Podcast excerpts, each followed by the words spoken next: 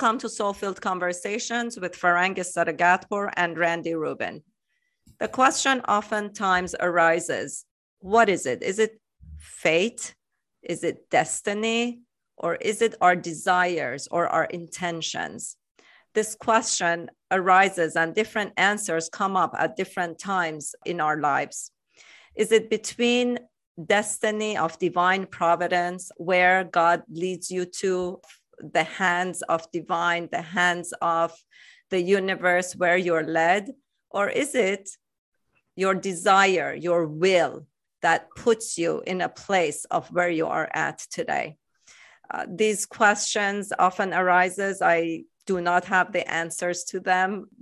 Different times I come up with different answers, which are obviously not the answer because they keep the answers keep on changing. At times i say it's 100% divine providence. At other times i say it's will. You have to put your will into it. You have to put your desire into it.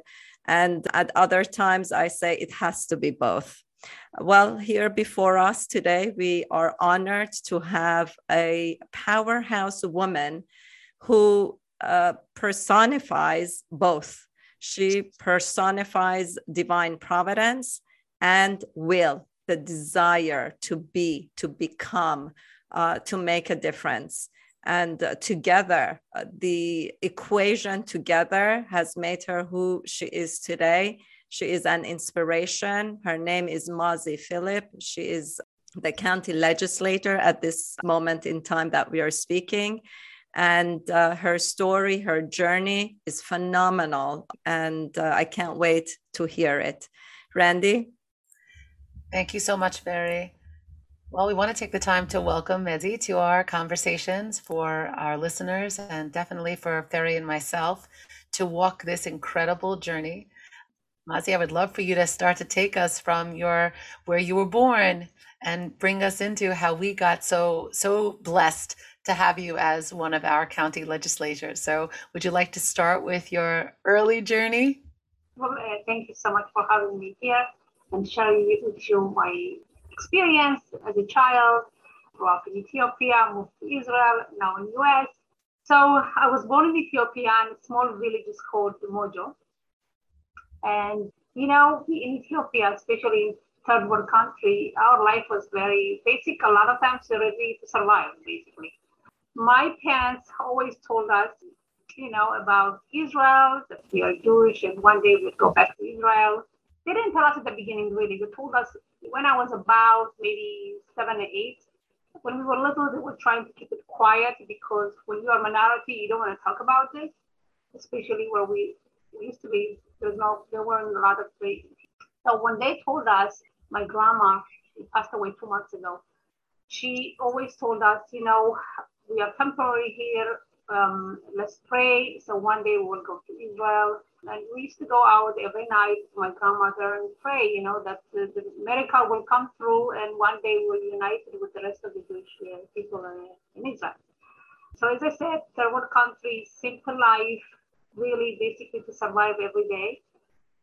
And with a lot of faith, you know, one day God will take us home. That was our prayers uh, with my siblings and my grandmother. Uh, and then, you know, that miracle came through in 1991. I was 12 years old. It was a civil war in Ethiopia, between north of Ethiopia, it's called Eritrea, and, and Ethiopia, south. So it was a civil war, and we wake up in the morning, and the Israeli embassy sent a couple of people or a message to the Jewish people to pack, not to pack, to leave everything behind, is to walk to the Israeli embassy immediately. As I said, the civil war started, you know, like a, a big uh, mess in, in, Ethiopia. The prime minister of Ethiopia left the country, soldiers were everywhere. So when we heard the message, we just left everything behind and we walked to the Israeli embassy. It took us about two hours to get there. When we got to the Israeli embassy, we saw really thousands of people standing outside of the gates everybody's trying to go inside and skip basically. So there's a lot of unknown. Um, we're tired, you know, food, you know, water. We don't know if we're gonna make it or not. But again, you know, with a faith that we're gonna make it, we were holding each other's hands for hours to hours. until our turn came and we found ourselves inside the Israeli embassy. We did a quick uh, paperwork and then we were on the way to uh, airport. So at the airport, you know, what they did is, it was, as I said, it was a secret operation. The only people, or the only countries who knew about this was Israel and US. They worked together. They paid a lot of money for the prime minister to have a ceasefire for 36 hours and to let the Jewish people leave the country immediately before they're going to be invaded. So even the Israeli society, nobody knew about this. So when we arrived at the airport, we saw a jump on military jets, and they just put us inside the, you know, inside the plane, no seats, no nothing. And uh, I think the first time I got something to drink was at the, on the plane. They gave us some water, but we were like sitting on the floor uh, on the plane. But we were so happy, even though we were tired. We were ha- happy that uh, really the the dream coming through, the, my grandmother wishes coming through, and we are on the way to Israel. So three hours, three and a half hours later, we found ourselves in the Holy Land. And I remember uh, as we were landing, the kids were singing Avenu Shalom Alechem. We brought the peace with us. And I still remember the lights, you know, like all the lights from the sky uh, watching Israel. Every time when I go back to Israel now, every time when I fly summer, that memory from 30 years ago coming from, from my mind, you know, how excited I were as a little girl coming to Israel. And as we were exiting the exiting the plane, I saw my grandmother and my parents were kissing the ground and crying. And of course, I did the same things like them and kissing the ground and, and crying because finally we are in our home. It was amazing to see the Israeli soldiers, young soldiers, 18 years old, female and uh, male, hugging us, giving us a water, just giving us some blanket, just making us com- be comfortable. That was really touching point in my experience, which later on impacted me, which I will tell you after that, to see those young soldiers helping us during the, the time when we arrived to Israel. So, you know, so coming from third world country to beautiful modern society, modern country, it was fun, but at the same time, you know, you you don't know nothing. You don't know the language, you don't know how to write and read. And and don't forget also after all, we have a different color, so we are a little different. So you confuse, you know, you're not you're gonna make it or not, you know, into into the new society. And especially for our parents, we completely were very confused, you know, like they, they, couldn't know, they didn't know how to use the basic tools that we all here in US know. I'm, I'm telling you, like using um, a modern kitchen, using a shower, you know, all those basic things for, for people here. For us was the first time seeing it, feeling it, experiencing. But as I said, my parents were very happy for us that we are part of the Jewish nation. And um, I am very much, very quick, I realized also I am in the Holy Land. I am in a, an amazing country and I have to be strong. I have to focus and do my best to achieve what I can do. So at the beginning, that took us to um, took us to boarding school. You know, that also was challenging because I left. I just arrived. I left my parents, 12 years old, going to boarding school. No mom, no dad. It was challenging, but the government decided to do so because the Ethiopian family coming with a lot of kids and it was very hard for our parents to deal with all of us. It was a smart decision back then. So I went to the boarding school and as I said, I was very serious about my future from early age. I knew there's not game to play, there's not time to cry. So I finished my high school you know, good with good grades. And uh, after that, I just wanted to serve in the Israeli army. Mazi, I have a question. I'm sorry. Okay. So from the age 12 till the, the age 18, you were in a boarding school? Yes, no, 18, 17. 17. and a half, something like 18 hours Uh-huh. Israeli army. Uh-huh. And um, can you tell us a little bit about how that experience of separation, a, a little bit about that experience of being, and were your siblings with you? Were your cousins, siblings, anybody with you? Some of the some of the family member was there. I was a little bit scary because you just coming to a new country and then all of a sudden there's not mom and dad next to you. So I remember the first few days I was crying nonstop. All I wanted is to hear my mom and dad. But you know, again, those things making you even stronger in life, you know. in that boarding school, was it just for the Ethi- Ethiopian Jews who had come out, or it was everybody? They just kind of blended you with everybody. Everybody, mainly a lot of Russians, also a lot of Sabras, people who were born in Israel, who was coming, you know, to the boarding school because they had different background, they had some issues maybe at home. Everybody coming there from different reasons. For for us and for Russians community was because we were new immigrants they felt that is the best um, frame for us, like the best place for us to grow. I see. Thank so, you. Yeah, so at the beginning, as I said, it was scary. You know, you cry, you finally you stop crying nonstop. You know, all you want is your parents. Uh, and uh, but very soon, you know, the boarding school did their best to make us feel comfortable and welcome. They were there for us to really nurturing us. So I made quickly friends, and I was uh, good. I was happy. You know, I was independent. Uh, so Mazi, the staff at the boarding school, how did you like? Did you did you cultivate relationships with the staffs? Did they did they become mentors or extended family for you through those years? Yeah, they become mentors and extended family really.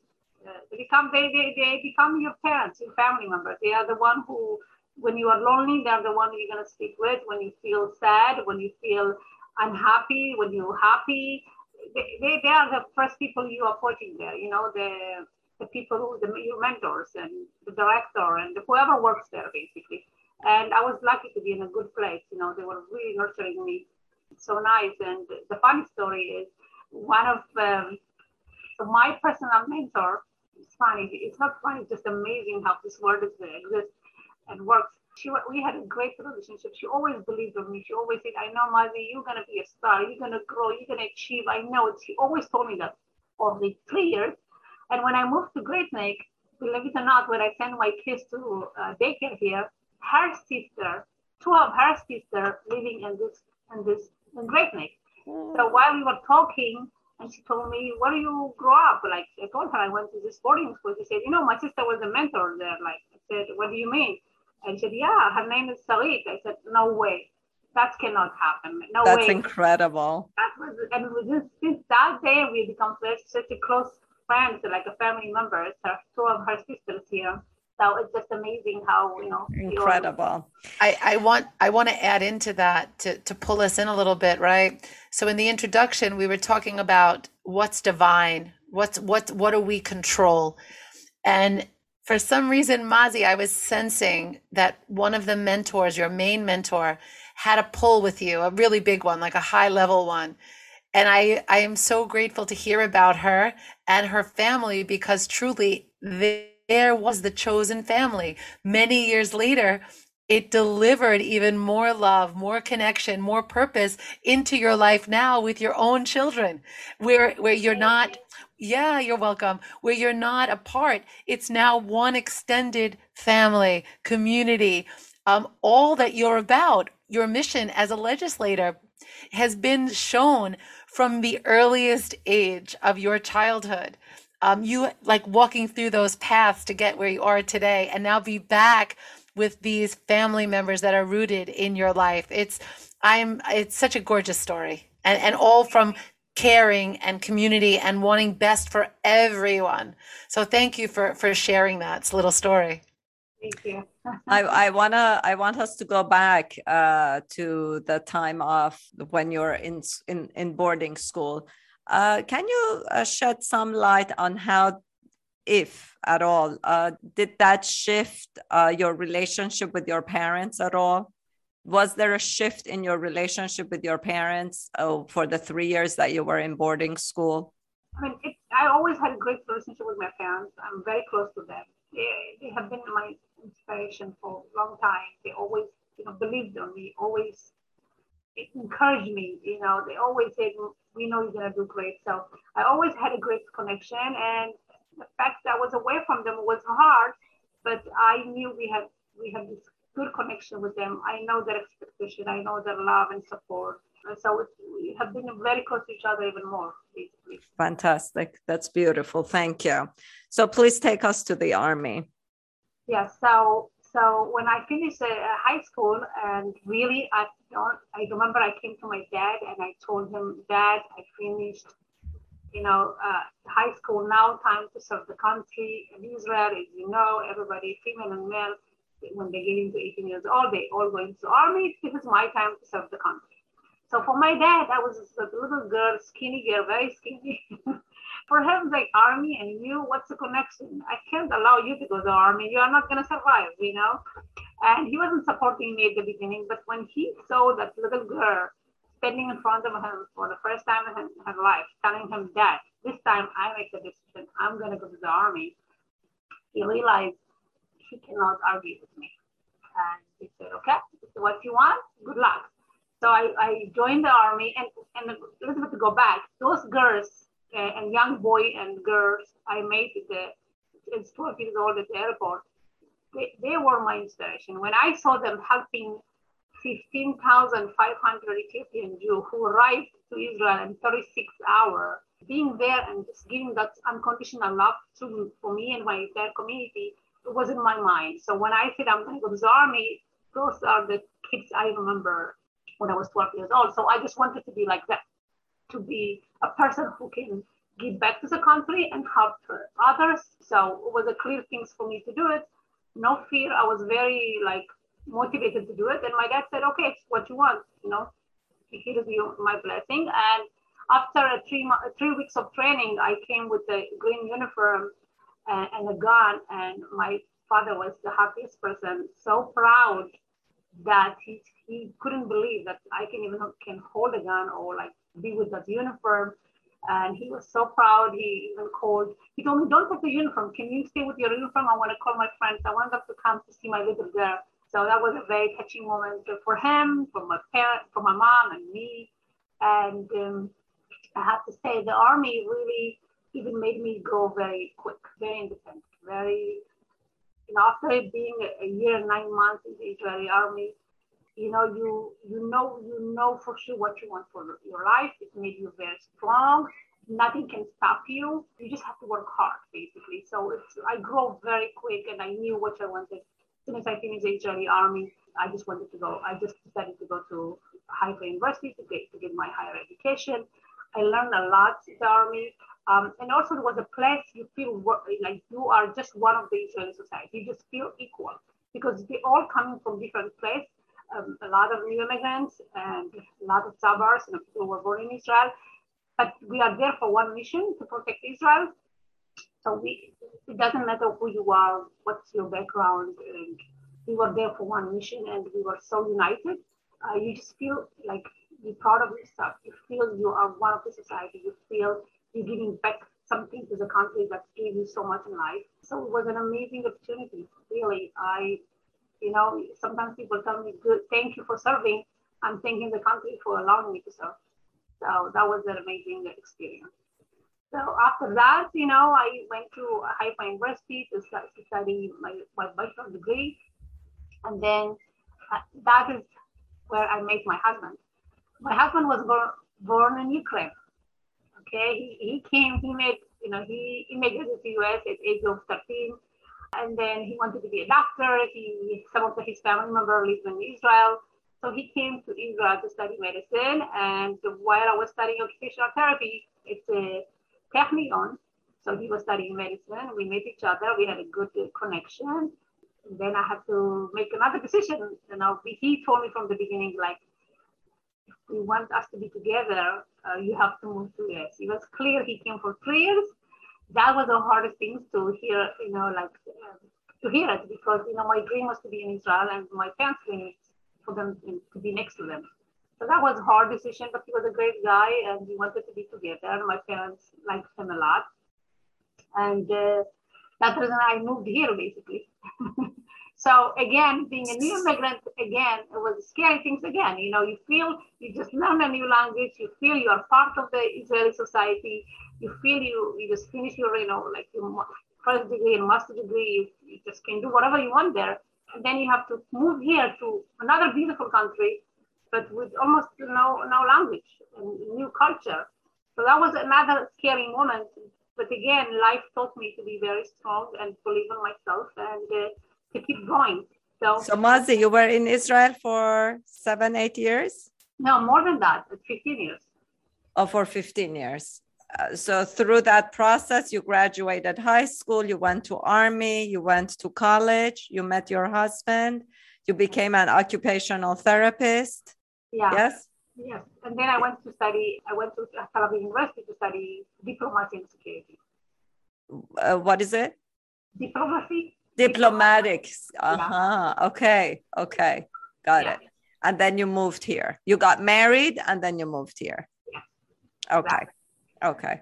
So 15 years into coming from Ethiopia into Israel and the process of learning the language, of meeting the culture, the people, and everything else.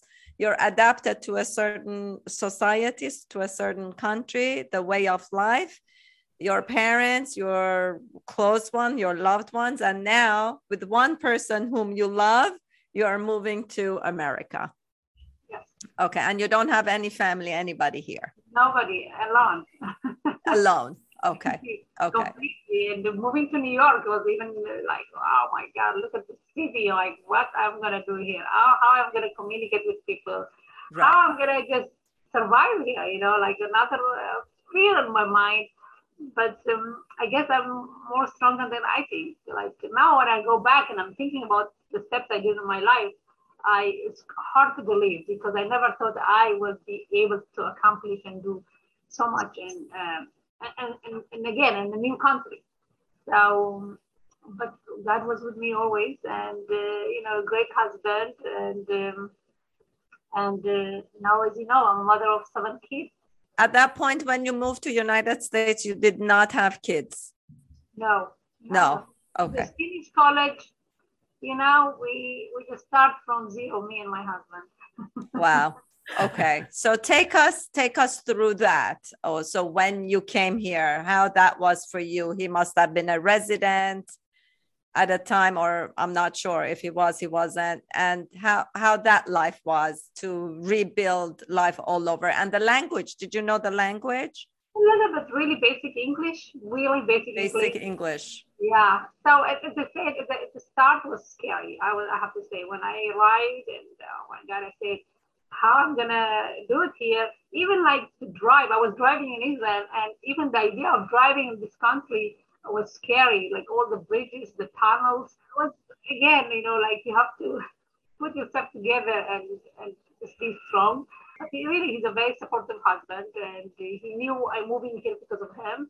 So he become my my, my family, become my parents, my friends, my he become you know like everything for me. And um, while he was doing residency, I you know was moving from place to place, with, you know, with him. You know, he did the residency in Bronx for three, three years, and then he moved to Stony Brook to study to finish um, a fellowship as a cardiologist. So I was moving with him, and uh, you know, so it was it was hard, but again.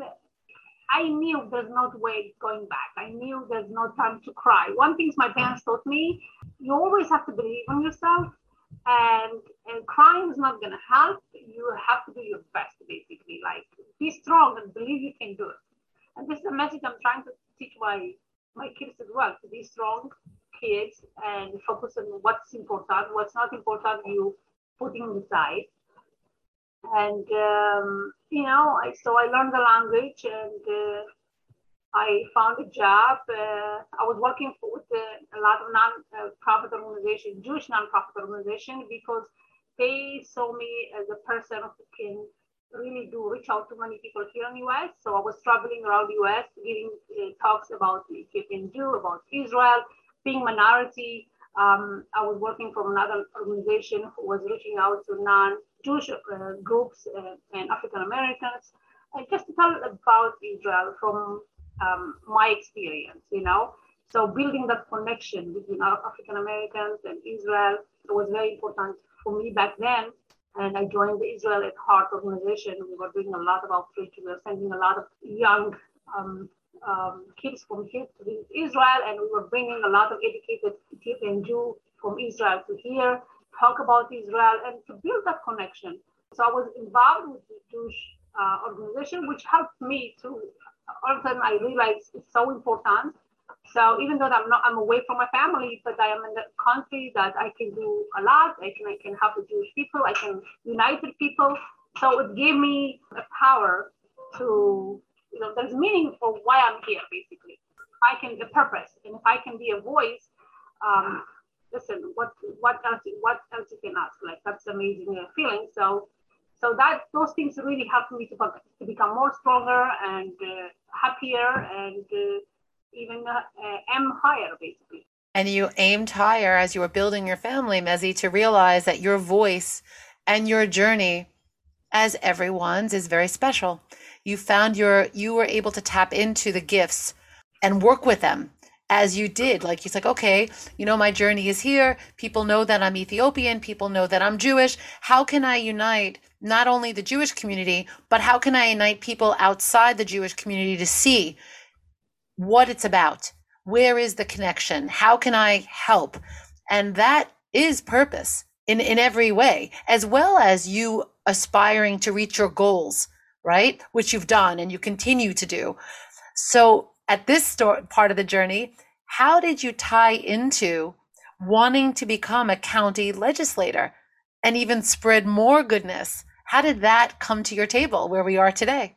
So as I said, since I was always involved with um, I you know, with Jewish organization here, nonprofit organization. And I was also doing my uh, internship with UN for a couple of months. So I, it was always part of my, part of me to, to, to be a voice and to bring people together. So living in, in a country, a beautiful country like this here and moving to Great Neck nine, about nine years ago, you know, you, you start to feel you are just part of the community, a beautiful community, and when things going wrong and things changing in front of you, you feel okay. It's not enough to be a mother of seven kids or just you know having a job and don't worry about this other stuff.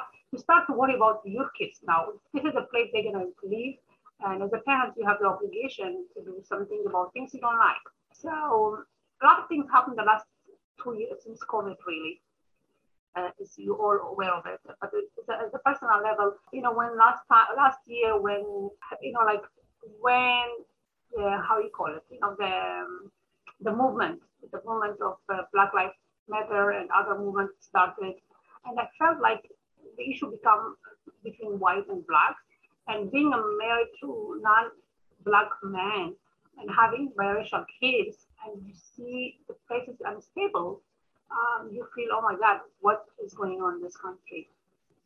And you have a fear. It's like, this is the place you want to raise your kids. This is the place you want to live for the kids. Uh, and I felt like, no, we can choose other ways. We can really build a connection. We can bring people together. We can connect with each other.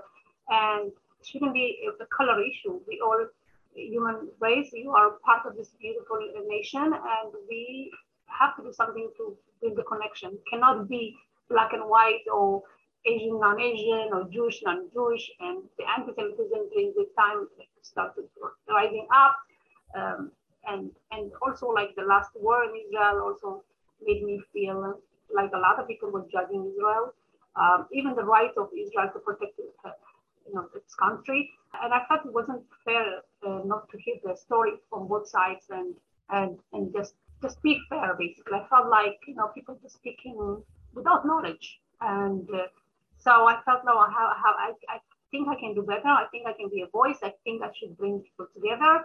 And, and also my son last year uh, at school, you know, he experienced not a good um, stuff. One of the boys at school told to go for Jewish kids, oh, you know, Hitler should be finishing all. We should all be, you know, dead. Uh, my son comes with this feeling and sharing with me why a seventh grader would say something like this was painful. It shouldn't come from seventh grader. It shouldn't come from anyone else. So to come from a child, something like this is very powerful, and you understand that something is wrong here. So all those things made me feel, you know what, it's not enough to complain and to hear the stories, and you have to be, you have to take a part. And uh, when the county legislative position came, and local leaders told me, Mazi, you can do it. At the beginning, as I said, I wasn't sure, but then I realized all those reasons made me feel, you know what, if I can be a voice, if I can be a bridge, if I can bring people together, I should do it. And that's the reason why I took this mission. Being pregnant, having five kids, being pregnant with twins. Nobody knew about this. It's all a secret. Uh, and campaigning for eight months, nine months wasn't easy, but uh, I knew I knew in order to be successful, you have to work hard. And when you have a faith and uh, and you're getting so much support from the community with so much love, just giving you the energy. I, you know, saying that you're doing something good, the community needs you, and they really showed me. I mean, they were behind me.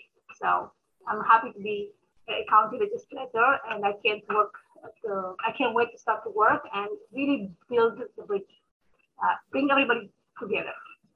Mazi, um, thank you for that. Uh, so, first of all, congratulations on winning the election. But um, you stand in a unique position of many different minorities minority as a woman, minority as a religion, minority as color, minority as coming from a third world country.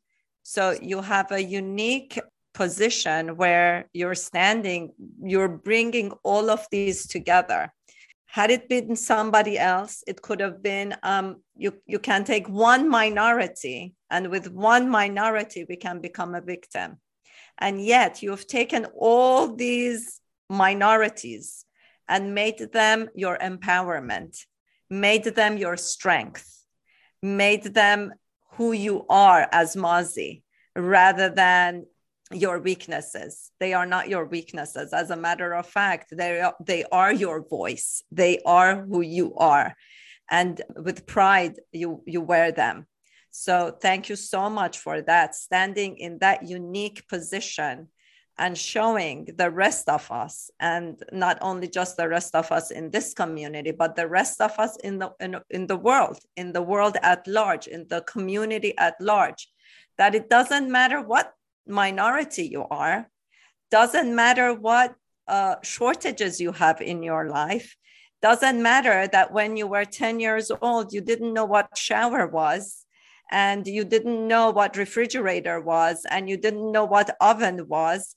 That should not lead the rest of your life, but that all of that come together, all of that put into the soup of yourself into the soup of who you are can make something incredible and unique uh, out of you. That that has purpose that has mission uh, that does make a difference and walks this life with uh, strength with pride of uh, who they are and who you are so uh, really this is an incredible journey of uh, faith faith and strength uh, Mazi, I want to ask you, what were the tools that you used throughout going through all of them? I, I heard about your parents that they encouraged you all the time. What, what other things gave you the oomph, they gave you the strength uh, to become who you are today? Yeah, so other than my parents really raising me with confidence, I think confidence is so important as a child. It's, what I'm trying to build with my kids to, um, you know, to, to believe in yourself and, and be proud of yourself and be happy with who you are. Uh, and second, it's really a faith. You have to have a faith. Faith. Have have a faith, yeah, definitely. Because in life, you have up and down moments. And when you have a faith, it just bring you, bring you, bringing the energy back and you know, just to keep going. So faith was uh, something that's always been part of my life. You know, Mazi, what I've also picked up on, and please tell me if I'm on the right note here, you have a beautiful sense of humility along with your resilience. Um, I'm touched by it. Your faith, for sure, I sense in every word. Your resilience, but your humility and the knowledge of who you are, correct? that was given to you by your grandma, by your parents, you know, knowing that you are capable and, and your faith. But the humility is beautiful to see. You know, it seems like every day you're in that space of showing up your as your best self. Even in the days where there are challenges, as you've admitted, you know, being a human being, we all have them. But I love the humility and the grace that you've brought through uh, on our little podcast to be to be told in such a way that I am all of these things from the foundation that I came from. But even in the uncertainty, I delivered what I had to with humility too. So that for me is a huge honor, Mazi. And I think so many people um, are are blessed to be in your space to learn so much that together, right? Because your mission, once again, is the unification of everybody. It, it's it's irrelevant where you come from, what you come from, what you go through. The story is relevant, but no one knows until today, right? Um, and hopefully our listeners, who you are, from where you've been, and where you stand today, and what's what's being accomplished. That connection to you is inspiring because it does show that we are capable if we put a little spin of faith in there and a little bit of an acceptance and a lot of resilience, we can achieve so much. And I feel that you've given us light to what the possibilities are on a journey. So for that, I'm fully, fully grateful to you, really. An honor to have you with us. Thank you. Thank you so much. Very, very warming words you're saying. And it, it just, it, it, I'm very happy to hear it from you. And, and uh, it's really also like another thing to, to see the good, you know, if you are busy seeing the bad and always bad, and, then you can't go nowhere. You're just to find yourself unhappy and to see the good. Yes, it will be bad things. We can affect bad things in life. But I'm trying to put the light on the good ones and, and to focus on what's important. And don't take everybody's comment personally too. You know, like people will, I can tell you when I moved to Great Neck, two things happened. A lot of things happened, but two things I can tell you. One is my kids, when they were born, they were like very light skinned, very like light skinned. You wouldn't think they were my kids. So uh, when I was coming to pick them up from school, uh, the mothers told me, "Oh, um, you, both parents are working. Like the, the parents are not here to pick up the kids. They're both working." I said, "No, just my husband. I'm the mother." Okay. So they say that not because because of bad place. They say that because they see uh, like light colored kids with me, so they assume that I am just a nanny. So they say that okay. So you explain, you know, I'm the mother you don't take it personal and you move on. And the same things when I was trying to find somebody to help me, a nanny, a babysitter. So when, as soon as I walked into the office, the secretary told me, hey, come fill out the paper. She assumed I came to look for a job. She couldn't imagine, oh, I came also to have a nanny, you know? So you you explain yourself and you move in. You, you know, you move out. You don't take it and say, oh my God, how come she said that? I'm not dealing with this kind of that. I just understand people why they would say it. Uh, sometimes really from a pure place, and sometimes even if it comes from a bad place, I don't have time, the energy to focus on non-important things. I just, I just say, uh, if, they, if this coming from a bad place, I feel bad for them. If I can, I will educate them, but I move on. So I think it's a very important tools for anybody, any any minority, any new immigrant, anyone who's you know, like it's just it's just a very good tool to have it. And this is what I'm telling my kids, you know, keep emphasizing those kinds of things. Mazi, I have to say that message again, an elevation on so many levels. And yes, on the minority piece, it's imperative that those messages are shared the way that you're doing it.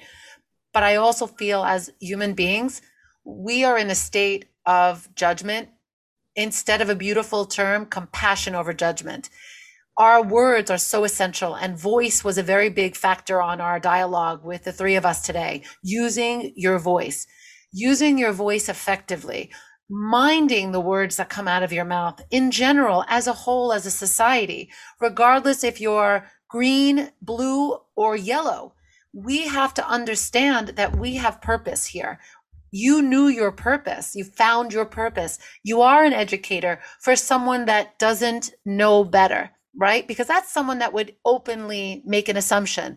They're not, no disrespect, but they're not thinking, processing before they're using their voice that they were given as a gift, right? The most effective way is you as a legislator, Ferry and I in the work that we do. We recognize with humility that our voice is a very big gift and very powerful. When it's used effectively, it has the ability to evoke so much positive uh, effects when a person is not mindful of what escapes their brain, there's a purpose in that too.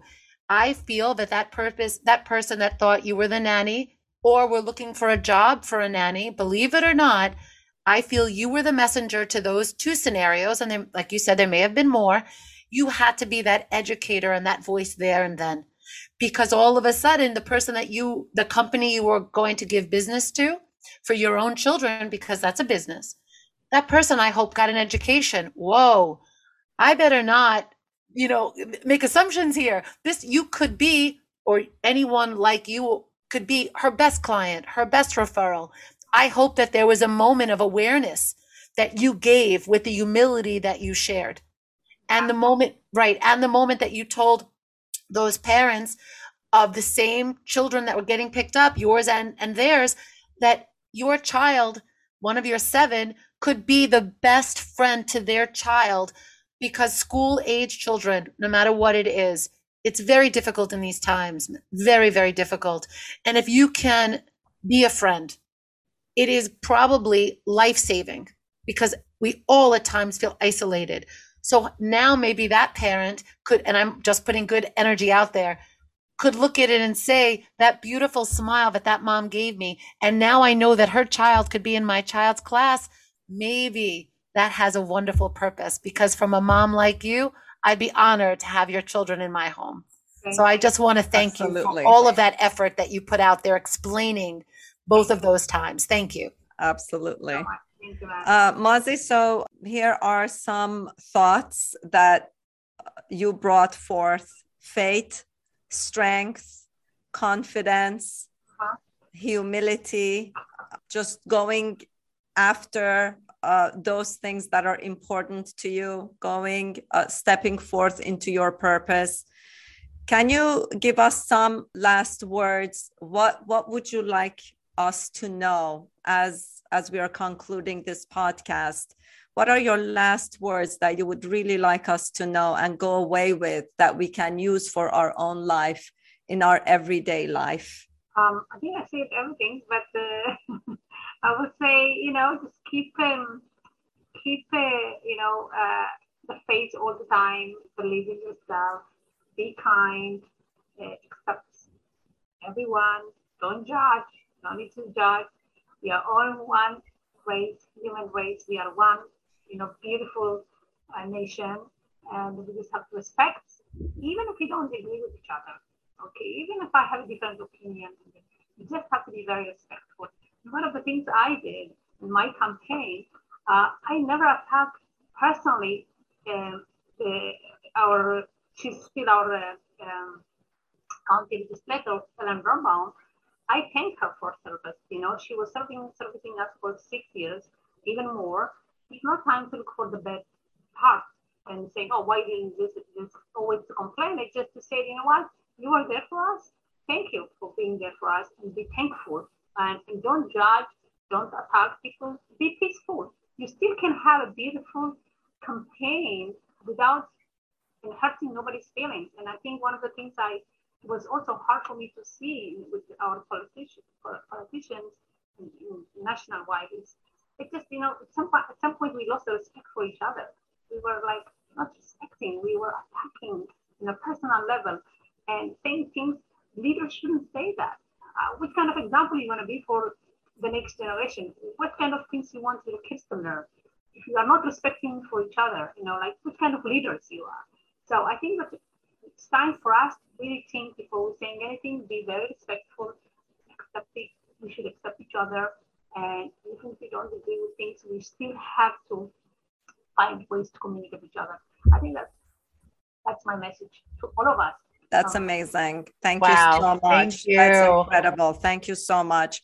So I want to go back with what I started. Is it fate, destiny, or is it our intention and uh, our uh, conscious choices? And I want to say with Mazi, she has proved that it's both. It is our fate, it is divine providence. Divine providence puts us in places, puts us in situations, but at the same time, it is our effort. It is what we put into it. It is what we do with it. It is what we do with the gifts. It is what we do with our situations and circumstances And it is what we mold it to be our purpose, and it is what we give it a voice. So I want to thank you so much for that, Mazi. You have answered a huge uh, question in my head. and with that strength, I, I will also go forward in my life, bringing, needing the two of divine providence and my own will um, together. Thank you for giving us that strength. It has been, this is Soul Filled Conversations with Farangis Saragatpour and Randy Rubin. It has been a privilege to be with Mazi. It has also been a privilege to be with our community, our extended community. Any questions, uh, please, or any feedback, which, by the way, we've gotten a lot of feedback from the other podcasts. Thank you for all your feedbacks. Uh, you can email us at soulfilledconversations at gmail.com or you can reach us personally, Farangis Saragatpour and Randy Rubin. Thank you, Mazi, for being here. Congratulations. We wish you uh, many years of success, strength, and mazal on, on your way, and uh, privilege that we have crossed paths. Thank you so much for having me. Uh, I had a wonderful time to learn from you, and also I would love to thank the entire Great community, the Penn District for support and the love they provide me throughout this campaign. Thank you, all of you. Thank you. My love to all. Take care.